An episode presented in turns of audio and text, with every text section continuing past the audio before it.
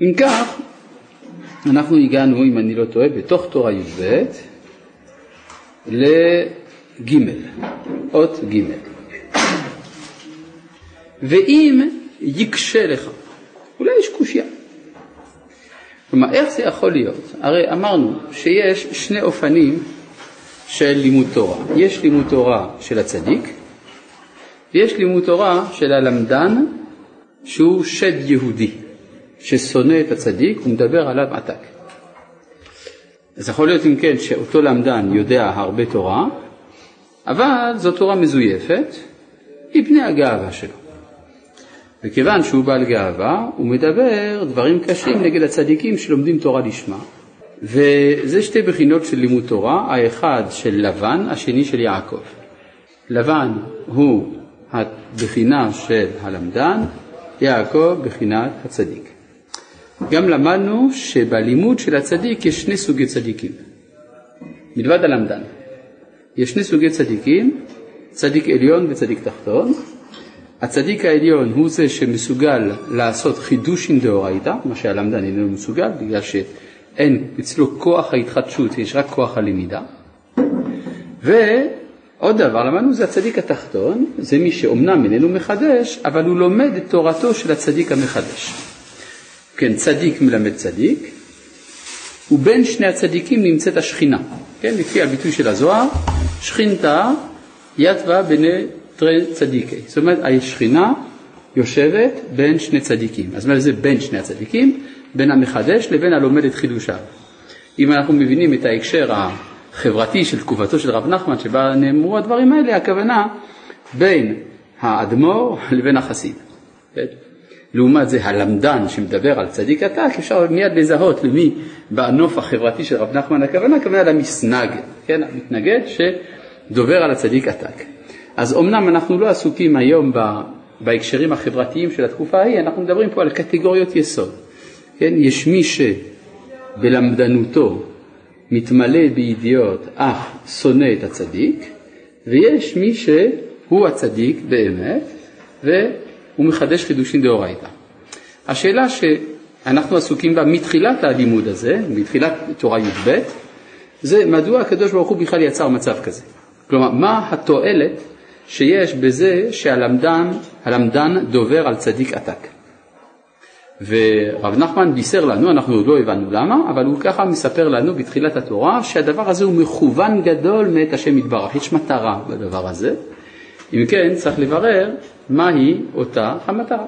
בסדר?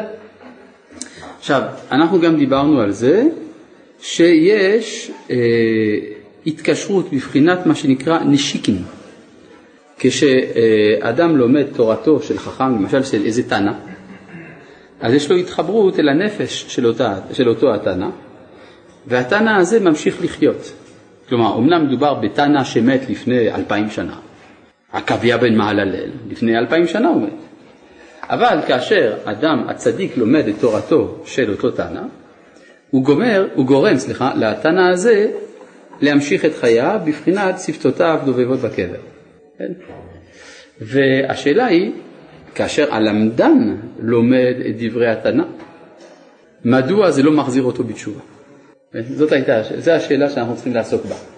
כן, איך זה יכול להיות? הרי הלמדן בסופו של דבר בא במגע עם כל אותה חוכמה האדירה, עם אותה תורה של צדיקים אמיתיים, גדולי התנאים, איך זה יכול להיות שזה לא מפעפע בתוך נפשו ולא מחזיר אותו בתשובה? המאור שבא מחזירו למוטב. בסדר? זאת הקושייה. ואם יקשה לך, הנה, אני קורא עכשיו בפנים, באות ג' כאמור, הקריאה המשותפת שלי ושל בעלי הספרים מבין יושבי המקום הזה היא הרבה יותר נעלה מאשר מי שמסתפק בישיבה סתמית לשמוע דברים. טוב, ואם יקשה לך, אם התנא היה צדיק גמור איך בא זה הדבר שאומר תורתו, אה, סליחה, יש עוד משהו שלמדנו, זה שבדברי התנאים עצמם, זה, הרי זה שאלה שהוא, טוב, אולי נחזור בכל זאת לבית, כן, עוד בית. ואם יקשה לך לא תכף כשלומד על עמדן החידוש של הצדיק, היה לו לחזור בתשובה. ואיך מניח התורה שבעל פה שזה תורתו של התנא, את הלמדן ללך ברשעתו? למה הוא לא חזר בתשובה? תשובה על זה, ויגד יעקב לרחל כי אחי אביה הוא וכי בן רבקה הוא. יעקב זה התנא, והוא אומר לרחל שזה תורה שבעל פה, לפי מה שלמדנו, לפי כללי הסמלים, שהוא מצד אחד אחי אביה, מי זה אחי אביה? מי זה אביה? לבן. וכי בן רבקה הוא, זה מהצד הכשר שבו. זאת אומרת שבתוך דברי התנא אפשר לקבל דברים חיוביים, אפשר לקבל דברים שליליים. אותו תוכן ממש. יש אפשרות ללמוד את דברי חכמי ישראל בתור פילוסופיה. אפשר ללמוד דברי חכמי ישראל בתור תורה. אז זאת אומרת שהתנא הוא גם אחי אביה וגם בן רבקה. הוא גם מצד אחד רמאי, כלומר הוא מתאים ללמדן, האינטלקטואליסט, והוא גם מצד שני בן רבקה, כלומר מצטרף אל רוח הקודש של הצדיק. פירוש, בשעה שהגיד הצדיק התורה שבעל פה, הגיד אותה בבחינת צדיקים ילכו בם ופושעים ייכשלו בם. כן, זה פסוק. כי ישרים דרכי השם, צדיקים ילכו בם ופושעים ייכשלו בם. כי, וזה כי אחי אביה הוא ברמאות, בבחינת ופושעים ייכשלו בם, וכי בן רבקה הוא הכשרה, וזהו בחינת צדיקים ילכו בם. ולא עוד אלא ותרוץ ותגד לאביה. היינו זאת הבחינה של ופושעים ייכשלו בם, בא לו בנקל יותר. כן, אביה זה לבן. זאת אומרת, רצים יותר בקלות אל בחינת הלמדן מאשר אל בחינת הצדיק. יותר קל, מה? למה כתוב אחי אביהו? מה אומר רש"י? אחי ואני ברמאות. הוא יודע לרמות, גם אני יודע. כן? זה בדיוק הבחינה הלא כשרה שיש כאן. כמו שאמרו חז"ל, אני חוכמה שכנתי ערומה, כי כשאדם לומד תורה נכנס בו ערמומיות. אדם שלומד תורה הוא פלפלן. הוא פלפלן, הוא יכול להפוך את כל העולם כולו, אפשר להגיד ככה, אפשר להגיד ככה. מכאן אנחנו לומדים דבר מאוד מעניין, שהשכל הוא חולשה. זה לא שלא צריך להיות בעל שכל, אבל צריך לדעת שיש חולשות הנלוות אל השכל. מדוע? כי כשאני משתמש בשכל, אני לא יכול שלא לראות את שני הצדדים. אז יש החלשה של הנטייה הטבעית. הנטייה הטבעית אומרת כך ולא אחרת. השכל אומר, יש צד כזה, צד כזה. גם כשאתה בא להכריע בסוף לצד הנכון, אבל לרגע אחד עבר לך בראש האפשרות לחשוב הפוך. אז אם כן, אף על פי שהאדם מחויב להשתמש בשכלו, הוא צריך לצרף לזה עוד כוחות. לכן הרב קוק כותב באורות הקודש, שתלמידי חכמים ועמי ארצות צריכים להיות מחוברים זה בזה. עמי ארצות צריכים להיות מחוברים לתלמידי חכמים, למה? כי עם הארץ בלא תלמיד חכם הוא כמו בהמה מבחילה. כלומר, הוא ילך אחרי נטיות ליבו ויעשה שטויות. לכן זה טוב שיש לו תלמיד חכם. אבל, אומר הרב קוק, תלמידי חכמים צריכים עמי ארצות. כי עמי ארצות שיש להם נטיות טבעיות בריאות. ואם זה יחסר לתלמיד חכם, לך תדע מה יקרה לתלמיד חכם, הוא יתבלבל גם כן. לכן צריך איזה מין שיתוף פעולה כזה. על כל פנים, כן אומר לנו רב נחמן, כי כשאדם לומד תורה, נכנס בו ערמומיות. כן. לא, ודאי שלא. התורה לא מיישרת את האדם להיות יותר טבעי, ודאי שלא. הטבעיות זה לא דבר שלומדים מהתורה. הטבעיות זה דבר שלומדים מהבית. כלומר, אם אדם גדל בבית המדרש בלבד, הוא עשוי להיות עקום, במחילה. כן, כמו שאמרו, זכה נעשית לו סם החיים, לא זכה נעשית לו סם המוות. לא, לא, זה מה שאני אומר. ללמוד את התורה של הרב קוק, חסידות וכולי. אם אין לאדם יושר טבעי מינימלי בהתחלה, אז הלימוד יכול לעקם אותו עוד יותר. אם יש לו בסיס בסיסי, קטן אפילו, של יושר טבעי, כל מה שהוא ילמד זה, זה יגדיל את זה, זה יגדיל את היושר הזה. כלומר, לומר תורה משולל המים. הזרעים, לעומת זה, זה לא מים. הזרעים זה מה שיש, מים שופכים על הזרע, גדל מה שיש בפנים. כן? אז אם מה שיש בפנים הוא עקום, מה שיגדל זה עקום. מה שיש בפנים ישר, מה שיגדל זה ישר. זה דבר מאוד חשוב, כי אנחנו לומדים בישיבות, באולפנות, מדרשות וכולי וכולי, אנחנו מתמלאים בתורה, אנחנו צריכים לדעת מה הסכנות שיש בלימוד. הסכנה זה שהאדם מאבד את הנטייה הטבעית שלו, ואת זה לא לומדים מבית המדרש, לומדים מהבית. עכשיו, מה נעשה שלא תמיד יש בית? זה באמת אחת הבעיות הקשות של דורנו, שבו יש שבירה של הזיקה אל הבית. ואז צריך לעשות מאמצים מיוחדים לשחזר את הזהות הביתית, ולא תמיד זה עובד. כן, טוב. כי כשאדם לומד תורה, נכנס בו ערמומיות. וזה ותרוץ, כאדם שרץ במהירות ובנקל, ותגד לאביה, שהתורה היא מגדת להלמדן, ערמומיות. וזהו ותרוץ ותגד לאביה, אביה זה לבן, שהערמומיות בא בנקל ובמהירות יותר לאדם. כי הקדושה צריך סיוע מלעילה. כן? כלומר, קדושה זה לא קל, אני צריך שיעזרו לי. כמו שכתוב, הבא להיטהר מסייעין לו. אבל ערמומיות פותחים, יש לו פתחים הרבה, אבל לא בנקל. אגב, זה הפך המשמעות שרגילים לתת בפירוש, בביטוי הזה. כן? כלומר, מסייעין בידו, רגילים אה, אם כן, אתה רוצה להיטהר? יותר קל. בא להיטמא, רק פותחים לו. אבל מצד האמת זה בגלל שזה יוצר איזון. כי בשביל להיטמא לא צריך כל כך הרבה מאמץ. בשביל להיטהר צריך מאמץ. אז לכן מסייעין ביד. עכשיו, עד כאן מה שלמדנו בפעם שעברה, אני רק קצת חזרתי. עכשיו, יש פה קושייה. בוקר טוב לקושייה. ואם יקשה לך, אם התנא היה צדיק גמור, איך בא זה הדבר שאומר תורתו שיכול לסבול שני משמעות? משמעות טוב, דהיינו צדיקים ילכו בם, ומשמעות להיפוך, דהיינו פושעים ייכשלו בם. התנאים הקדושים אמרו דברים שאפשר להיכשל בהם? אגב, זה משנה.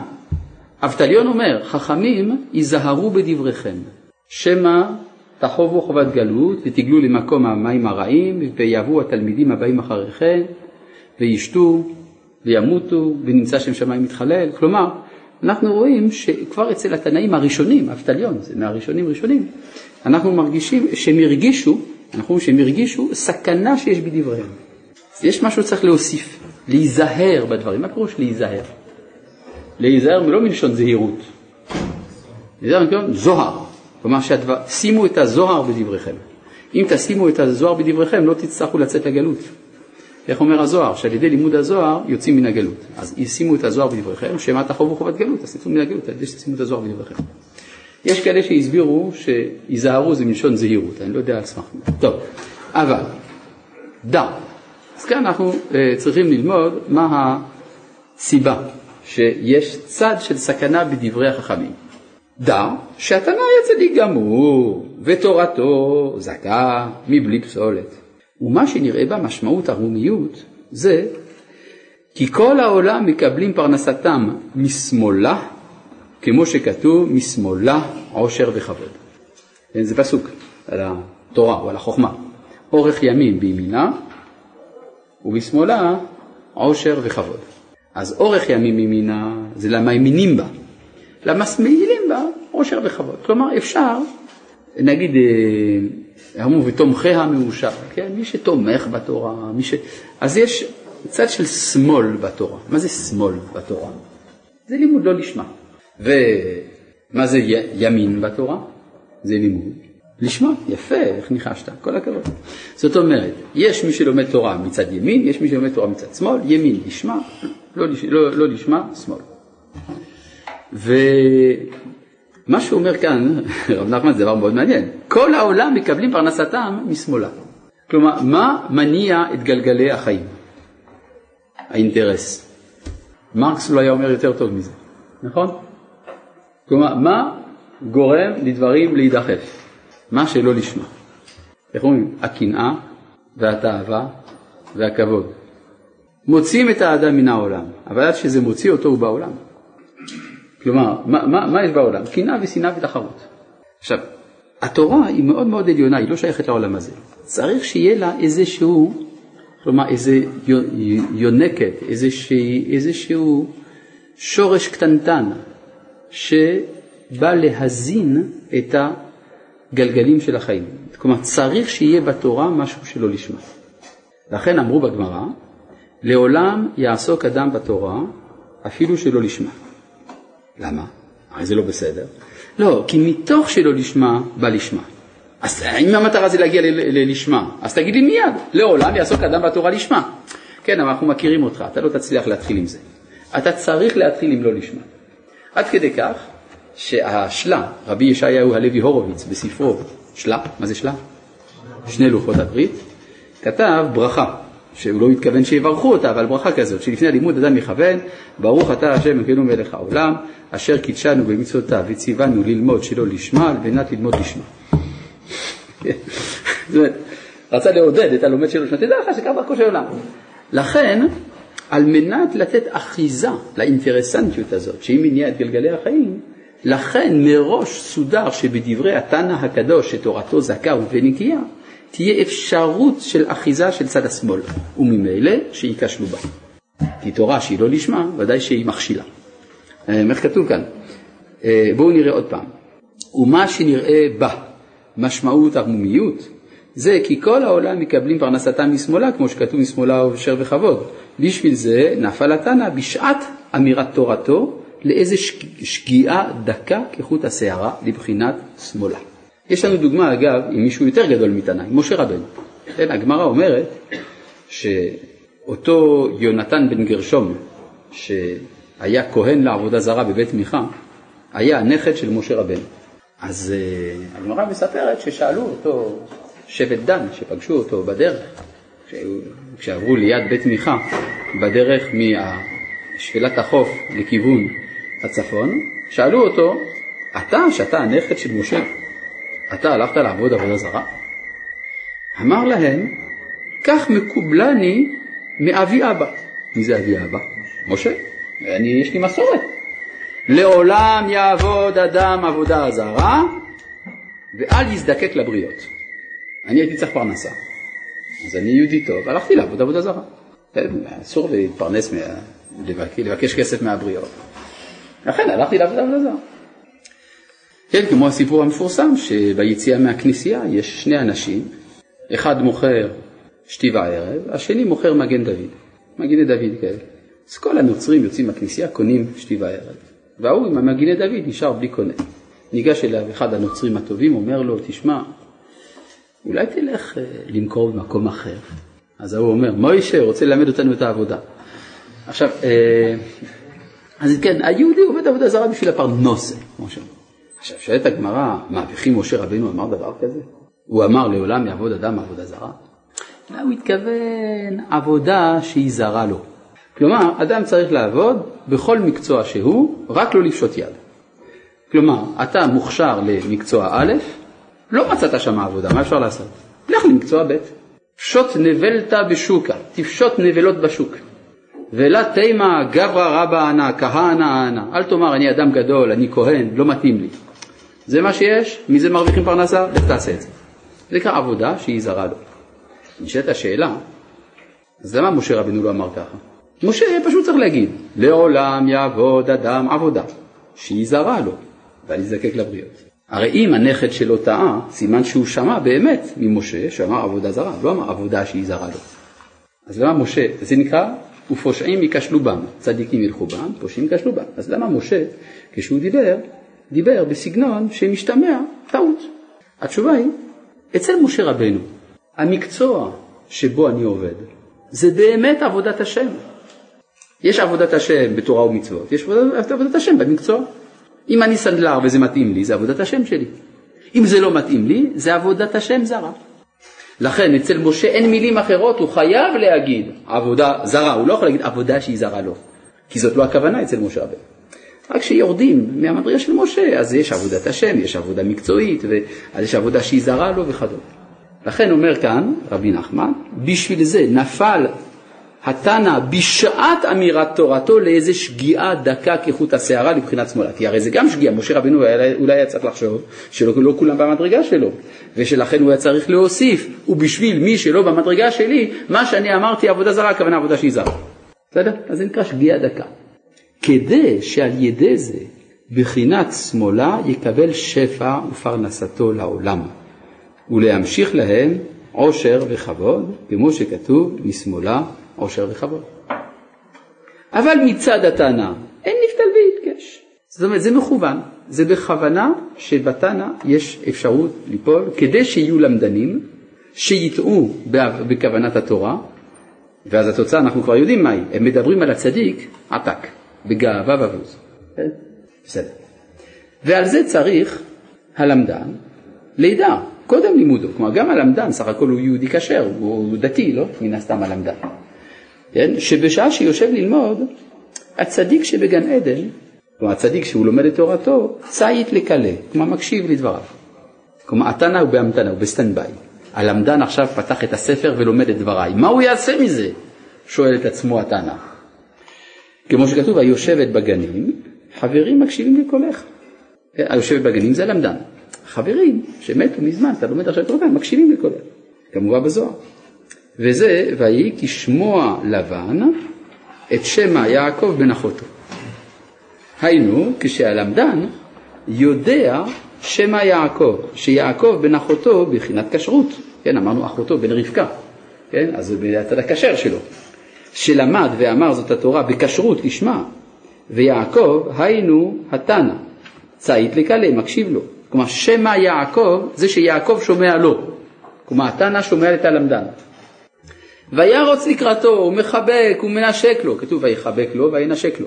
היינו שעל ידי לימודו מתדבק רוח התנא ברוחו, וזה בחינת נשיקין. ויביאהו על ביתו, שמביא את רוח התנא לתוך התורה שלומד עכשיו, כי שם ביתו. כמו שכתוב, תוצא הארץ נפש חיה. ויספר ללבן, מה זה ויספר ללבן? לשון ספיר ואור, כלומר שהוא מאיר לו. כן? ספיר, זה אבן יקרה שנותנת אור. שרוח התנא מאיר להלמדן, הוא מבאר לו את הדברים האלה. מה זה הדברים האלה? פירש רש"י שלא בא אלא מתוך אונס אחיו שנטל ממנו ממונו, כן? הרי מה רש"י אומר? ויספר לו את כל הדברים האלה, את הדברים האלה, ושם לא כתוב בתורה מהם הדברים שיעקב סיפר ללבן, אז רש"י אומר שהוא סיפר לו שהוא הגיע בגלל שאחיו רוצה להרוג אותו, ושאליפז גנב את ממונו. אז עכשיו אין לו ברירה אלא ללכת ללבן כדי להרוויח קצת כסף. אז אומר, פירוש שרוח התנא מודיע להלמדן, שלא באה התנא לבחינה הזאת שיסבול תורתו משמעות ערמומיות, אלא מתוך אונס אחיו שנטל ממונו, כדי בשמאלה עושר וכבוד, כדי להמשיך להם שפע גשמיות. כשידע הלמדן כל זה, יאמר לבן, אך עצמי ובשרי אתה. דהיינו, שיתקשר הלמדן עם התנא בהתקשרות גדול. ומה כתוב בהמשך הפסוק? וישב עמו חודש ימים. מה זה וישב עמו? ויתיישב בדבר עם רוח התנא איך לחזור בתשובה, לחדש ימיו. כן? וישב עמו, התנא יושב עמו, חודש ימים כדי לחדש את ימיו, כדי שיחזור בתשובה. שעברו בח... לחדש ימיו שעברו בחושך, בבחינת תתחדש כנשר נעורייכם. זה, כל זה התנא מוכן לעזור ללמדן. אבל תלמיד חכם שד יהודי, כלומר הלמדן הזה ששונא את הצדיקים, אינו רואה כל אלה, לא אכפת לו, ואינו שומע שמא בן אחותו, ויאמר, ויאמר לו אחי אתה, מה זה אחי אתה? שחושב, שלבן חושב ואומר שגם התנא לא אמר תורתו אלא בערמומיות. אני ערמומי, גם התנא שאני לומד את תורתו הוא ערמומי, אף אחד לא יספר לי סיפורים, כולם כמוני דפוקים. ואין בה שום צד כשרות, וחושב שהוא אחיו ברמאות, שכולו רמאות, חס ושלום. ואינו רוצה לחזור בתשובה, ודובר על צדיק עתק בגאווה ובוז. עד כאן ההתנהגות של הלמדן, למרות שיש תורת התנא שבאה כדי להחזיר אותו בתשובה. כי הרי התנא בעצמו מסביר לו, זה שאפשר להבין בדבריי צד של ערמומיות, זה רק כדי שיתחבר לעושר וכבוד, לשמאלה וכולי, אבל לא שבאמת אני כזה. עכשיו, עד כאן זה תיאור העובדות. עכשיו, מה הכוונה של הקדוש ברוך הוא בדבר הזה? עכשיו, אני הייתי יכול אולי להסביר את זה, הבעיה היא שכיוון שאני כוס כדי לשתות קצת, ופה חם נורא, אז אין לי בעיה, כלומר, אני, קשה לי להמשיך. אז יש אפשרות שאני אקום להביא בעצמי, אז מה אם יש בקבוק? יש בקבוק, אבל זה לא עוזר. זה רק מגדיל את הקושי. ודע שזה מכוון מאת השם יתברך, שהקדוש ברוך הוא מפיל איזה צדיק גדול בפיו של הלמדן. תודה רבה. עכשיו אני אעשה. טוב, אין ברירה, אני אלך להגיד את זה.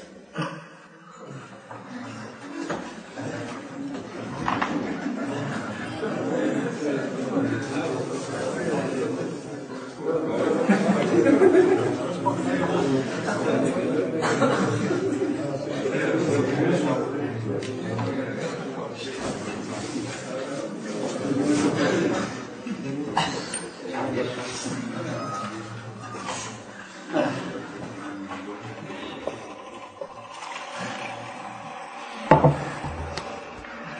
כמה ייסורים, כמה ייסורים. ברוך אתה ה' אלוהים מלך העולם שהכל נהיה לו.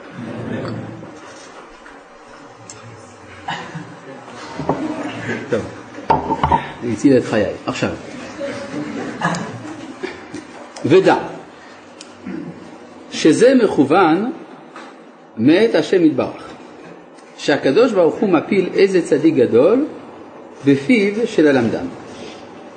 היינו, הלמדן דובר רעות על הצדיק, כדי שהצדיק ייקח התורה שבעל פה, היינו השכינה מהגלות שבפה הלמדן, ומעלה אותה לשורשה ממדרגה למדרגה.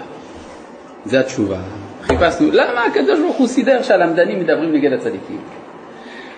כי הלמדן, מה שהוא למד זה תורה. ודווקא אולי הלמדן, פה רמוז, כן, זה לא נורא מפורש, אבל הלמדן לומד אולי יותר מהצדיק. הצדיק, כיוון שהוא צדיק, הוא לא כל כך מתעמק בלמדנות. אז יש מישהו שעושה את העבודה בשבילו, זה הלמדן. והלמדן נותן בפיו את תורת התנא ההוא, שעכשיו שבוי בתוך הפה של הלמדן, והצדיק שומע את הדברים, ואז הוא מרומם את הדברים והופך אותם לדברי תורה באמת. הבנתם?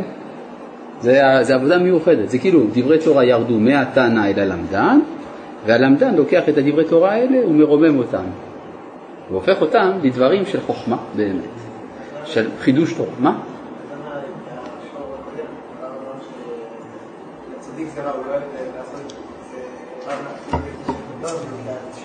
אה, אמרנו שלצדיק זה רע, כי נעתרות נשיקות שונא.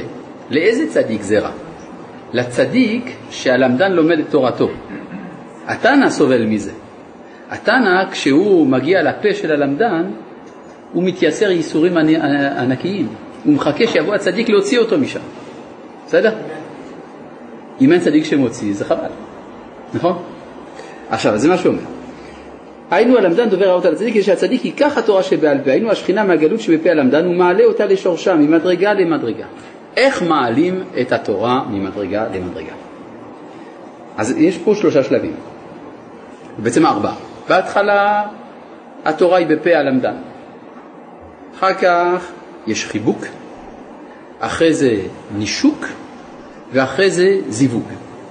כן, זה השלבים, זה אירוטי קצת, אבל זה מה שכתוב, מה נעשה? כן. מתחילה לבחינת חיבוק, הרי כתוב בלבן, ויחבק לו וינשק לו. איך?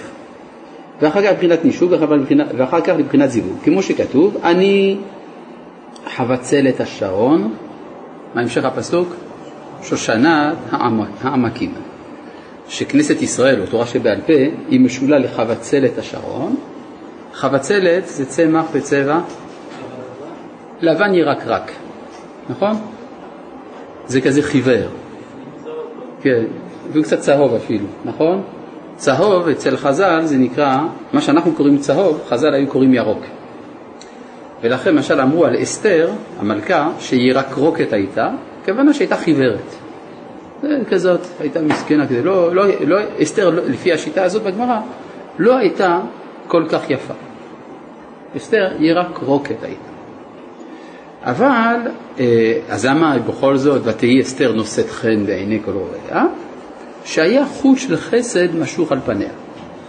כן? כלומר, זה מתחיל מחבצלת השבת, אבל אחר כך, עם הזמן, שושנת העמקים. שושנה זה אדום ולבן, וזה בוהק, וזה יפה. אז מה שאומר כאן, כמו שכתוב, אני חבצלת השרון, בתחילה היא ירוקה כחבצלת, כמו שכתוב, אסתר היא רק רוקת הייתה. וזה בחינה חיבוק. וימינו תחבקני, כי השמחה בא מהלב, כמו שכתוב, נתת שמחה בליבי. והלב הוא בינה, ששם יין המשמח, שהוא על מה סתימה, בחינת ויין ישמח לבב. זאת אומרת שהדבר הראשון שצריך לעשות מהדברי תורה, ללמוד אותם בשמחה. זה הדבר הראשון. איך הוא הגיע לשמחה? בגלל שבימינו תחבקני, כי כתוב, אה, רגע, רגע, רגע, רגע, איך הוא קשר את זה? הוא יסביר בהמשך, רק הוא יסביר, נכון, אתה צודק, השאלה היא טובה, בהמשך הגמרא. כלומר, יש, אה, אצל הלמדן דברי תורה זה יבש, זה ידיעות, זה שכלי. ידיעות יבשות. בא הצדיק, הוא לומד, עושה מזה שמחה, זה נכנס בלב, זה הכישרון של הצדיק, הופך את זה לדבר המשמח. אבל שמחה זה רק רגשות, זה עוד לא החוכמה העליונה, זה בדרך, זה נקרא חיבוק. כן, ואם יש לך הגביל כי השמחה בא מהלב, כמו שכתוב נתת שמחה בליבי, והלב הוא בינה, ששם יין המשמח, שהוא על מסתימה, בחינת ויין צמח לבב אנוש, והצדיק שנופל לתוך פה הלמדן, כמו הצדיק זה הכוונה התנא, שהלמדן דובר עליו עתק, על הצדיק שלו שבחיים, והוא מבין שאלו הדברים שהלמדן דובר עליו הם צירופים מאותיות שבתורה שבעל פה. כלומר זה לא סתם, כלומר כאילו שהלמדן בא לדרוש מן הצדיק, הנה הבאתי לך תורה, תרים את זה. הוא מבין מאיזה הלכות נעשו הדיבורים האלו. הוא מקבל אותם בשמחה ובאהבה. כמו, שכמו, כמו שאמרו חז"ל, הנעלבים וכולי, כמו הנעלבים ואינם עולבים, שומעים חרפתן ואין משיבים, עושים באהבה ושמחים בייסורים, עליהם הכתוב אומר, ואוהביו כזה את השמש בגבורתו. אז תראו כאן רבי נחמן מקצר קצת את המאמר, הנעלבים וכולי, שמחים בייסורים ועושים מאהבה. והאהבה שהצדיק מקבל את החרפה באהבה, זה בחינת חיבוק. וימינו תחבקני, כן, הרי ימין זה תמיד כינוי לאהבה. כשאדם עושה מאהבה, כמו שאמרנו לשמה, זה מאהבה. ועל ידי השמחה ששמח בייסורים, הנה, מכאן הוא לקח את הקשר בין חיבוק לשמחה, מהמאמר של חז"ל, עושים מאהבה ושמחים בייסורים, הוא מעלה לבחינת אני חבצלת השרון, לבחינת לב, כמו שכתוב, נתת שמחה בליבי, ואז הוא בבחינת צור לבבי. כן, צור זה הקדוש ברוך הוא שנקרא צור, והקדוש ברוך הוא הלב שלי, צור לבבי, שבבחינת תורה שבעל פה הנקראת צור, כמו שכתוב בתיקונים, בתיקוני זוהר, אלמלא לא היכה משה רבינו עליו השלום את הצור, לא היו צריכים לטרוח כל כך בתורה שבעל פה. וזה בבחינת וירק את חניכיו. שעבר, זה נאמר על אברהם אבינו, נכון? וירק את חניכיו, מה זה וירק? מלשון ירוק. שאברהם הוא בחינת ימין, בחינת חיבוק, כי חיבוק זה מאהבה, ואברהם הוא מידת החסד ומרידת אהבה. צריך להבין את שפת הסמלים פה. וירק זה בחינת קו הירוק, שנמשך מבינה ומקיף את כל העולם. טוב, זה ביטוי בגמרא במסכת חגיגה, שתוהו זה קו ירוק שמקיף את העולם כולו. מה זה קו ירוק? הכוונה איזון. גם uh, בצבעי הקשת, הירוק והצהוב זה הצבעים שבאמצע של מראה הקשת, ולכן ידוע אצל הפסיכולוגים שהצבע הירוק גורם לרוגע. אז יש קו ירוק שמקיף את העולם כולו, משהו שמאזן את העולם. אז זה, זה כאילו קו ירוק שמחבק את כל העולם. אה, וחניכיו זה בחינת חסדים. כמובן במדרש, לשון חניכתו, חניכה זה הכוונה כינוי, ששמן אברהם כשמו, כלומר כל החיילים של אברהם אבינו קראו להם גם כן אברהם. אז היו לו 318 חיילים שלכולם קראו אברהם. כן? היינו שקו הירוק בבחינת אני חבצלת, בבחינת אסתר ירק רוקת, זאת עלייה יש לשכינה על ידי חיבוק ימין. זאת אומרת, זה השלב הראשון. שלב ראשון, חיבוקים. מה זה חיבוקים? להפוך את הדברי תורה שבפה הלמדן, כלומר אותם דברי התנא המסכן שנפל לתוך הפה של הלמדן, שעכשיו דובר נגד הצדיק, הצדיק משתמש בדברים שלו והופך אותם לדברים שמשמחים את הלב. אבל זה רק השלב הראשון, יש שלב נוסף, בעיקר בעניינה, לא על ידי הבינה, אלא על ידי חוכמה. שאז ראויה לזיווג, כמו שכתוב, וגם אומנה, אחותי בת אבי אך לא בת אמי. ואז ותהי לי לאישה שהיא אז ראויה לזיווג. מה פירוש הדבר? יש, התורה בעומק עומקה היא לא בינה, היא חוכמה. היא לא רגש, היא דעת השם. ודעת השם זה משהו שכלי, אבל לא השכליות של הפילוסוף, אלא שכליות של התחברות אל עצם הדברים. כמו שמצאנו שיש טביעות עין של תלמיד חכם. כן, תלמיד חכם, כשהוא בא לחפש את האבדה שלו, לא אומרים לו, תביא סימנים. מה אומרים לו?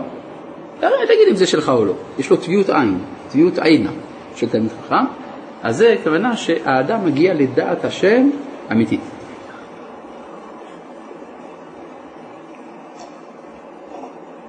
אם כך, אה, זה מה שאומר, עיקר בניינה על ידי חוכמה, ואז בעצם הצדיק הופך את זה לתורה שבה יש חידושים. אמרנו שעיקר העניין של התורה של הצדיק זה האפשרות של חידוש תורה, התחדשות, זה חי. שאז ראויה לזיווג, כמו שכתוב, וגם אומנה אחותי בת אבי, אך לא בת אמי, אז ותהי לי לאישה, שאז היא ראויה לזיווג. הבנתם את הפסוק? מה הקשר? פשוט, אחותי זה כינוי לחוכמה, אמי זה כינוי לבינה, אז הוא אומר, אחותי, כלומר חוכמה, בת אבי, היא באמת הקשר האמיתי עם הקדוש ברוך הוא, אך לא בת אמי, לא הבינה שנקראת אמי. כן, כלומר, הזיווג עליון הכוונה דעת השם, דעת השם האמיתית.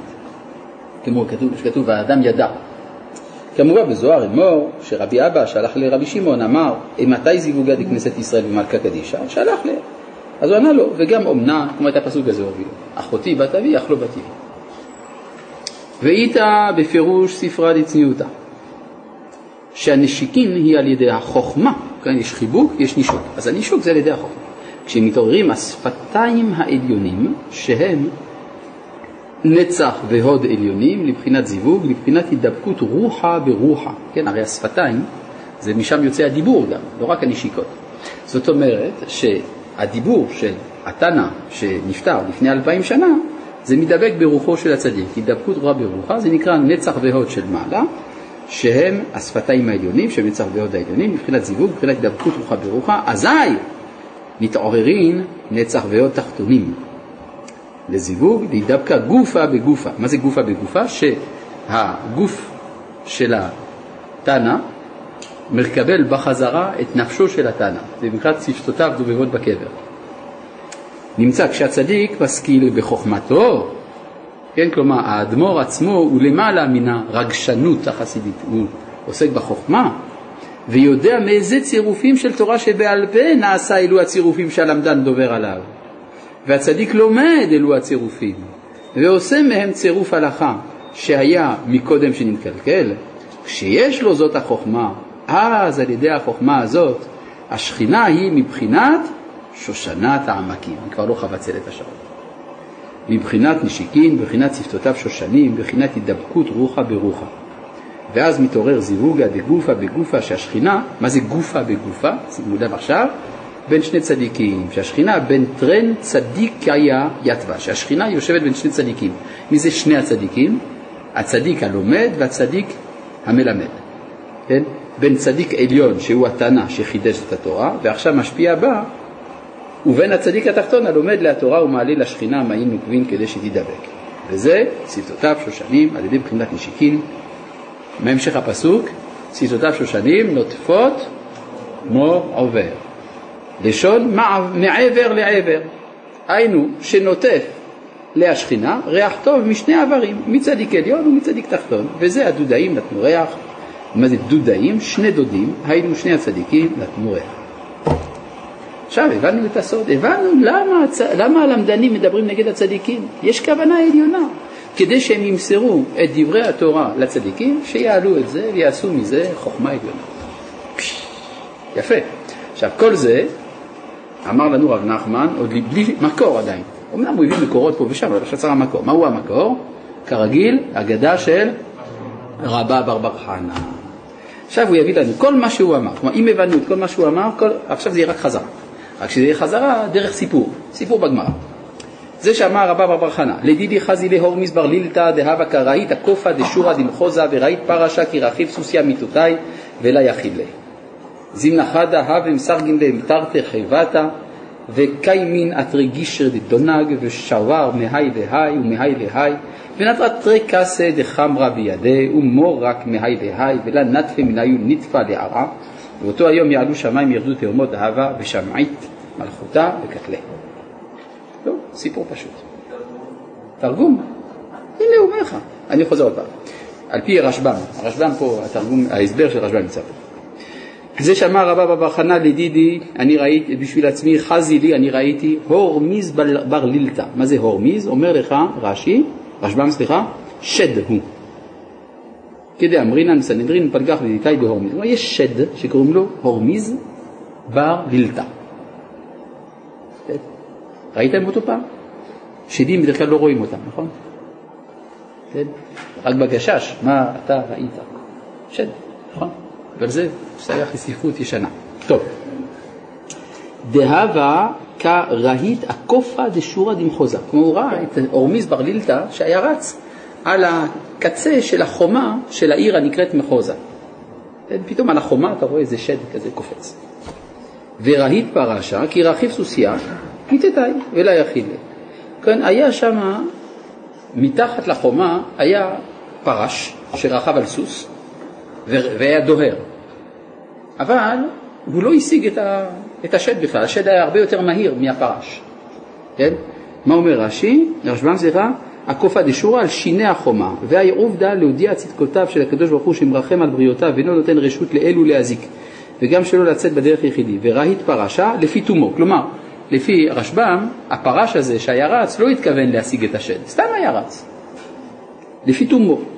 ולא יכילה שהיה השד רץ ביותר, ומיהו הפרש? אבל הפרש לא היה מתכוון לכך. זימנה חדה ומסר גנלה תרתי חבעתה. מה זה מסר גנלה? שהיה הוקף וסרגה נתונים על הפרדות. וקאי מן אתרי גישר דדונג. זאת אומרת שהיו, יש מקום שקוראים לו דונג, ושם לכל אחד, היו שם שני גשרים, על כל גשר הייתה פרדה, והשד הזה היה רוכב על שתי הפרדות ביחד, היה קופץ מגשר לגשר, כן? ונקה ושבר מהי להי ומהי להי. כלומר היה מדלג, זה קצת קשה בין שני גשרים לרכב על שתי פרדות, אז עושה דילוגים טיק טיק כזה. ונקט תרי קסא דחמרא בידיה, לוקח שני כוסות של יין ביד, ומורק מהי להי, והיה מרוקן מזה לזה. ולה נטפי מנהיו נטפא לערב, ולא נפל אפילו טיפה אחת לארץ. השדים הם יודעים לעבוד יפה. ואותו היום יעלו שמיים ירדו תאומות הווה. זה היה מקום של שערות, היה שערת רוח גדולה. כן, אני קורא כאן ברש"י, ברשב"ם, סליחה, מסרגין שהיה אתרי גישרי דדונג, שם אותו נהר, והיו רחוקים זה מזה, והשד מדלג מפרידה זו לפרידה זו. תרתי קסא דחמרא, שני, שני מלאים יין, ויבא מורק תרוויו ביחד זה בתוך זה, בהדה דקם שבר, תוך כדי שהוא מדלג. ואין נשפך אפילו טיפה אחת, ואף על פי שהיה אותו היום רוח סערה, שהיו עולים יורדי הים באוניות אל לב השמיים, ויורדים התהומות מכוח הרוח, ואף על פי כן לא נפלה טיפה לארץ. יעלו שמיים וגומר, פסוק הוא גבי יורדי הים בתהילים. אז מה אומרת הגמרא? ושמעית מלכותה וקטלה. אומר רשב"ם, שמע במלכה וקטלה, מלכה דשידה, כלומר מלך השדים שמע על הסיפור הזה, זה עצבן אותו, הוא הרג את השד. למה? שאין דרכו של שד להיראות לבני אדם והרגו, מפני שהיה מגלה סודם. זה המלך של השדים לא אוהב שהשדים נתנים ויראו. ואי דאמרי, יש אומרים, במלכה בית המלך כאן הקיסר, שהיה ירא שלא ייטול מלכותו, שהיה אותו שד מאדם שבא על שידה, והיה דר בין האנשים. אז זה היה נראה כמו בן אדם, אדם חזק, אז המלך לא אהב את זה, הרג אותו. בסדר? טוב. עכשיו בואו נראה מה אומר לנו רבי נחמן על כל הסיפור הזה. הוא אומר, לדידי חזילי הורמיז פירש רבי ש... רבינו שמואל, כמו רשב"ם, שד הוא. בר לילתא, זהו תלמיד חכם, שד יהודאי. אמרנו הרי שאותו למדן הוא שד יהודי, נכון? כי הוא, אה, הוא מקנא, הוא מדבר צ... על הצדיק עתק. אז בעצם מה שרבא בר חנא מספר לנו, הוא אומר איך נראה שהוא ראה בעצם שיש תלמיד חכם שהוא שד יהודי. למה נקרא בר לילתא? כמובן במדרש, איך ידע משה בין יום ללילה כשהיה ברקיע, הוא מובא כשלמד עמו תורה שבעל פה, ידע שהוא לילה. אז הוא אומר, מה זה, אז יוצא שלילתא, הוא לילתא, לילה, זה כינוי לתורה שבעל פה. וזה בר לילתא שעיקר הלמדן מתורה שבעל פה, הרי מאיפה הלמדנים גדלים? מחומש? לא, חומש זה לא רציני. גמרא, כן. ועבר ראית קופא דשורא, היה רץ על אה, על החוד של החומה. מה זה החומה? זה צדיק הדור. כלומר, השד דובר על הצדיק. כן, למה התלמיד חכם נקרא חומה? כי הוא מגן על הדור. כן? שתלמיד חכם, שד יהודאין, רודף את הצדיק הדור שנמשל לחומה. כמו אמר חז"ל, תלמידי חכמים אין צריכים לנטירות העין שם. במסכת בבא בתרא כתוב שם שאם אוספים כסף בשביל לבנות חומה לעיר, אז התלמידי חכמים לא צריכים לתת כסף. למה? כי הם בעצמם החומה. שנאמר, אני חומה, אלו תלמידי חכמים. אה, ורהיט פרשה, והיה רץ הפרש, פירש רבנו שמואל לפי תומו. פרשה, מי זה הפרש? זה התנא, שחידש זאת התורה. הוא פרשה אותה יפה והוציא לאור תעלומה, כן? הוא מפרש התנא, אז הוא הפרש. גם אותו הוא רודף. כן? אתה, הלמדן הוא רודף פה שניים, הוא רודף את הצדיק במודע והוא רודף את התנא בלי לשים לב, כן? אבל לפי תומו, כי תלמיד חכם שד יהודי אינו מתכוון לרדוף את התנא. הוא לא יודע שהוא עושה נזק לתנא המסכן. וזאת הרדיפה נעשה ממילא. כי רכיב סוסה מיתתי, כי הלמדן, על ידי שלומד תורת התנא, על ידי זה מחזיר נפשו של התנא לתוך גופו של התנא. כלומר, זה נקרא שפתותיו דובבות בקבר. החזרת נפש לגוף, כמו רכיבת הסוס, שהסוס תפלה לו, וזה מיתתי, כי התחתונים גורמים בלימודם להרכיב נפש התנא על סוסו, על גופו, כמו שאמרו שפתותיו דובבות בקבר. אבל ולה יכיל לו. אז כתוב שהפרש לא היה יכול להשיג את השד. איך מבין רבי נחמן שהפרש לא יכיל לה? שהתנא לא יכול לסבול נשיקותיו, נשיקותיו. כי נבלה טובה ממנו, ונעתרות נשיקות שונא, והתנא בורח ממנו. כלומר, זה סבל גדול לתנא שהלמדן לומד אותו. ואם יקשה לך איך אינו מחזיר תורתו של התנא ללמדן, ללמדן למוטב, כלומר איך יכול להיות שהתנא לא מצליח להחזיר בתשובה את הלמדן, ואדרבה שנתווסף לו גדלות, כלומר גאווה ביותר, ואיך בזה? שמתורה הקדושה של תנא יכול הלמדן להיכשל, ותירץ על זה. כלומר, בתוך דברי רבא בר חנא יש תירוץ לקושייה. זימנה חדה הווה מסר גנדי תרתי חבטה, כי לפעמים התנא נופל לאיזה שגיאה דקה מן הדקה, כדי שעל ידי זה ימשיך לעולם תרתי חיבתא. זאת אומרת, שתי הפרדות נקרא תרתי חיבתא, שתי סוגי חיות. יש חיות מימין, חיות משמאל, על שני הגשרים של מחוזה. והגשרים הם על נהר שנקרא דונג. דונג זה שעווה, זה משהו מחליק. אפשר להחליק. כי יש שני מיני חיות, חיות רוחני, אורך ימים בימינה, וחיות גשמי, בשמאלה עושר וכבוד. והתנא, מחמת דקותו העצומה בחיות הרוחני, אינו מתיר את עצמו, כלומר הוא מסביר לא, זה מי שקופץ שם מגשר לגשר זה לא השד, סליחה, אלא זה הפרש. כן, אינו מתיר את עצמו חס ושלום מכל וכול מחיות הרוחני. כלומר, הטענה הוא תורתו זכה רוחנית לגמרי, ומחמת שהוא נפל לבחינת הלימוד שלו לשמה בשביל חיות גשמי, קאי מנטרי גישרי דדונג ושבר מעיל לעיל, כמו אדם שעומד על גשר של שעווה ואינו יכול לעמוד, קופץ על הגשר השני. ומחמת שגם השני של שעווה קופץ על הראשונה, קופץ מהי לעי, דינג דונג, גומי קוראים לזה. כן, התנא, מה? לפי פשט דברי רבא בר חנא, הפרש רודף אחרי השד. אבל אה, זה הכוונה, ש... אבל אה, איך שרב נחמן הבין, הכוונה שהשד רודף את הפרש. אפשר להבין את זה גם כן ככה בטקסט. תסתכל בגמרא, תראה שאפשר. כן, התנא, עיקר לימודו תמיד נשמע, ומחמת שצריך להמשיך חיות גשמי לעולם, מפילים אותו ללימוד שלו לשמה, אזי נוטלים ממנו לימוד בבחינת לשמה, ושבר מלשמה ללשלו לשמה. הוא מדלג מזה לזה. ומחמת קדושתו ופרישותו, שבר וקופץ משלא לשמה ללשמה. כי זאת הבחינה אצלו כמו גשר של דונג שאין יכולים לעמוד עליו. שבר לתוך לשמה, הוא מדלג לתוך לשמה, ומלשמה מחמת הכרח לטובת העולם, שבר מהגשר הזאת שהוא אצלו עכשיו כמו גשר של דונג, ושבר מזה לזה ומזה לזה. ועל ידי זה יש בתורתו בחינת ופושעים ייכשלו בם. כלומר, לא רק צדיקים ילכו בם, אלא זה מה שמייצר מתוך תורתו של התנא, ופושעים ייכשלו בם. התיקון לכל הנ"ל, אז איך מתקנים את זה? ונקי תרי קסא דחמרה בידי, כלומר הוא לוקח שני כוסות יין, כי יש שתי בחינות יין, בחינת תורה שבעל פה, בחינת יין מלכות רב, המלכות הרי זה תורה שבעל פה, ובחינת בינה ליבה שמחת הלב, ויין ישמח לבב, גם הוא בחינת יין. ומוריק מהי להי, שימשיך קו ירוק מהי, בבחינת וירק איתך ניחב כנ"ל, וזהו חיבוק שיקבל באהבה את הרדיפה וישמח בייסורין, על ידי זה השכינה שהיא תורה שבעל פה היא בבחינת חיבוק, בבחינת אני חבצלת, ירוקה כחבצלת, שיהיה החיבוק בשלמות, וזה, כלומר הוא מעלה בעצם את הדברים מפה הלמדן לבחינת ליבה, שזה יין משמח לבב אנוש, שזה בחינת בינה, וזה ולא נטפה מיני ולהרעה, ואותו היום יעלו שמיים, ירדו תאומות הבא, היינו שהשכינה ישבה בין תרי צדיקיה. שמיים ותאומות, צדיק עליון זהו בחינת יעלו שמיים, זה התנא שלמדו את תורתו, ירדו תאומות זה בחינת צדיק תחתון, זה שלומד את תורת התנא, וזה בחינת נשיקין בבחינת נוטפות מור עובר, ועל ידי שמה שנעשה בחינת נשיקים, בחינת נוטפות מור עובר, על ידי החוכמה כנ"ל, על ידי שבסוף הצדיק מגיע לא רק לבחינת בינה, אלא לבחינת חוכמה. וזה, ושמה מלכותא וקטלה, היינו שישכיל וישמע את התורה שבעל פה הנקרא מלכות פה, וישכיל מצירופיו ויוצאים מתלמיד חכם, שד יהודי, ישמע וישכיל בשעה ששומע חירופים והגידופים היוצאים מפה תלמיד חכם שד יהודי, ישמע תורה שבעל פה, על ידי זה קטלה, על ידי זה הוא הורג את השד.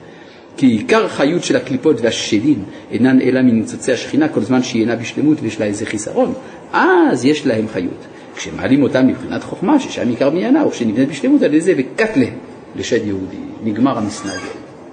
וזהו פירוש תהילה לדוד. ארוממך אלוהי המלך, אז מה זה תהילה? בלבול. תהילה לשון עירוב, כמו שכתוב ומלאכיו ישים תהולה. דוד זה מבחינת תורה שבעל פה. היינו כשהתורה שבעל פה נופלת ונתערבב בצירופים אחרים כנ"ל על ידי הלמדן, ארוממך אלוהי המלך, ההתרוממות שלה על ידי אלוהי, בבחינת חסד כל אל כל היום, אלוהי מלשון אל, שהוא מבחינת חסד, המלך לבחינת בינה ליבה, כלומר על ידי שהוא מוסיף אהבה הוא מביא את הדברים אל הבינה, שהלב בנפש כמלך במלחמה, ועברך שמך, היינו שאחר כך מעלה את התורה שבעל פה לבחינת חוכמה, אני, כנ"ל הנקראת ברוך, על ידי ריבוי דברכן, כי החוכמה היא מקור הברכה, ועברך שמך לעולם ועד. טוב, זה היה רק הפרשנות, אתם רואים איך שרבי נחמן לוקח את הרעיונות, מלביש אותם לתוך ההגדה של רבי אבר חנה וגם לתוך הפסוק מתהילים. שלום.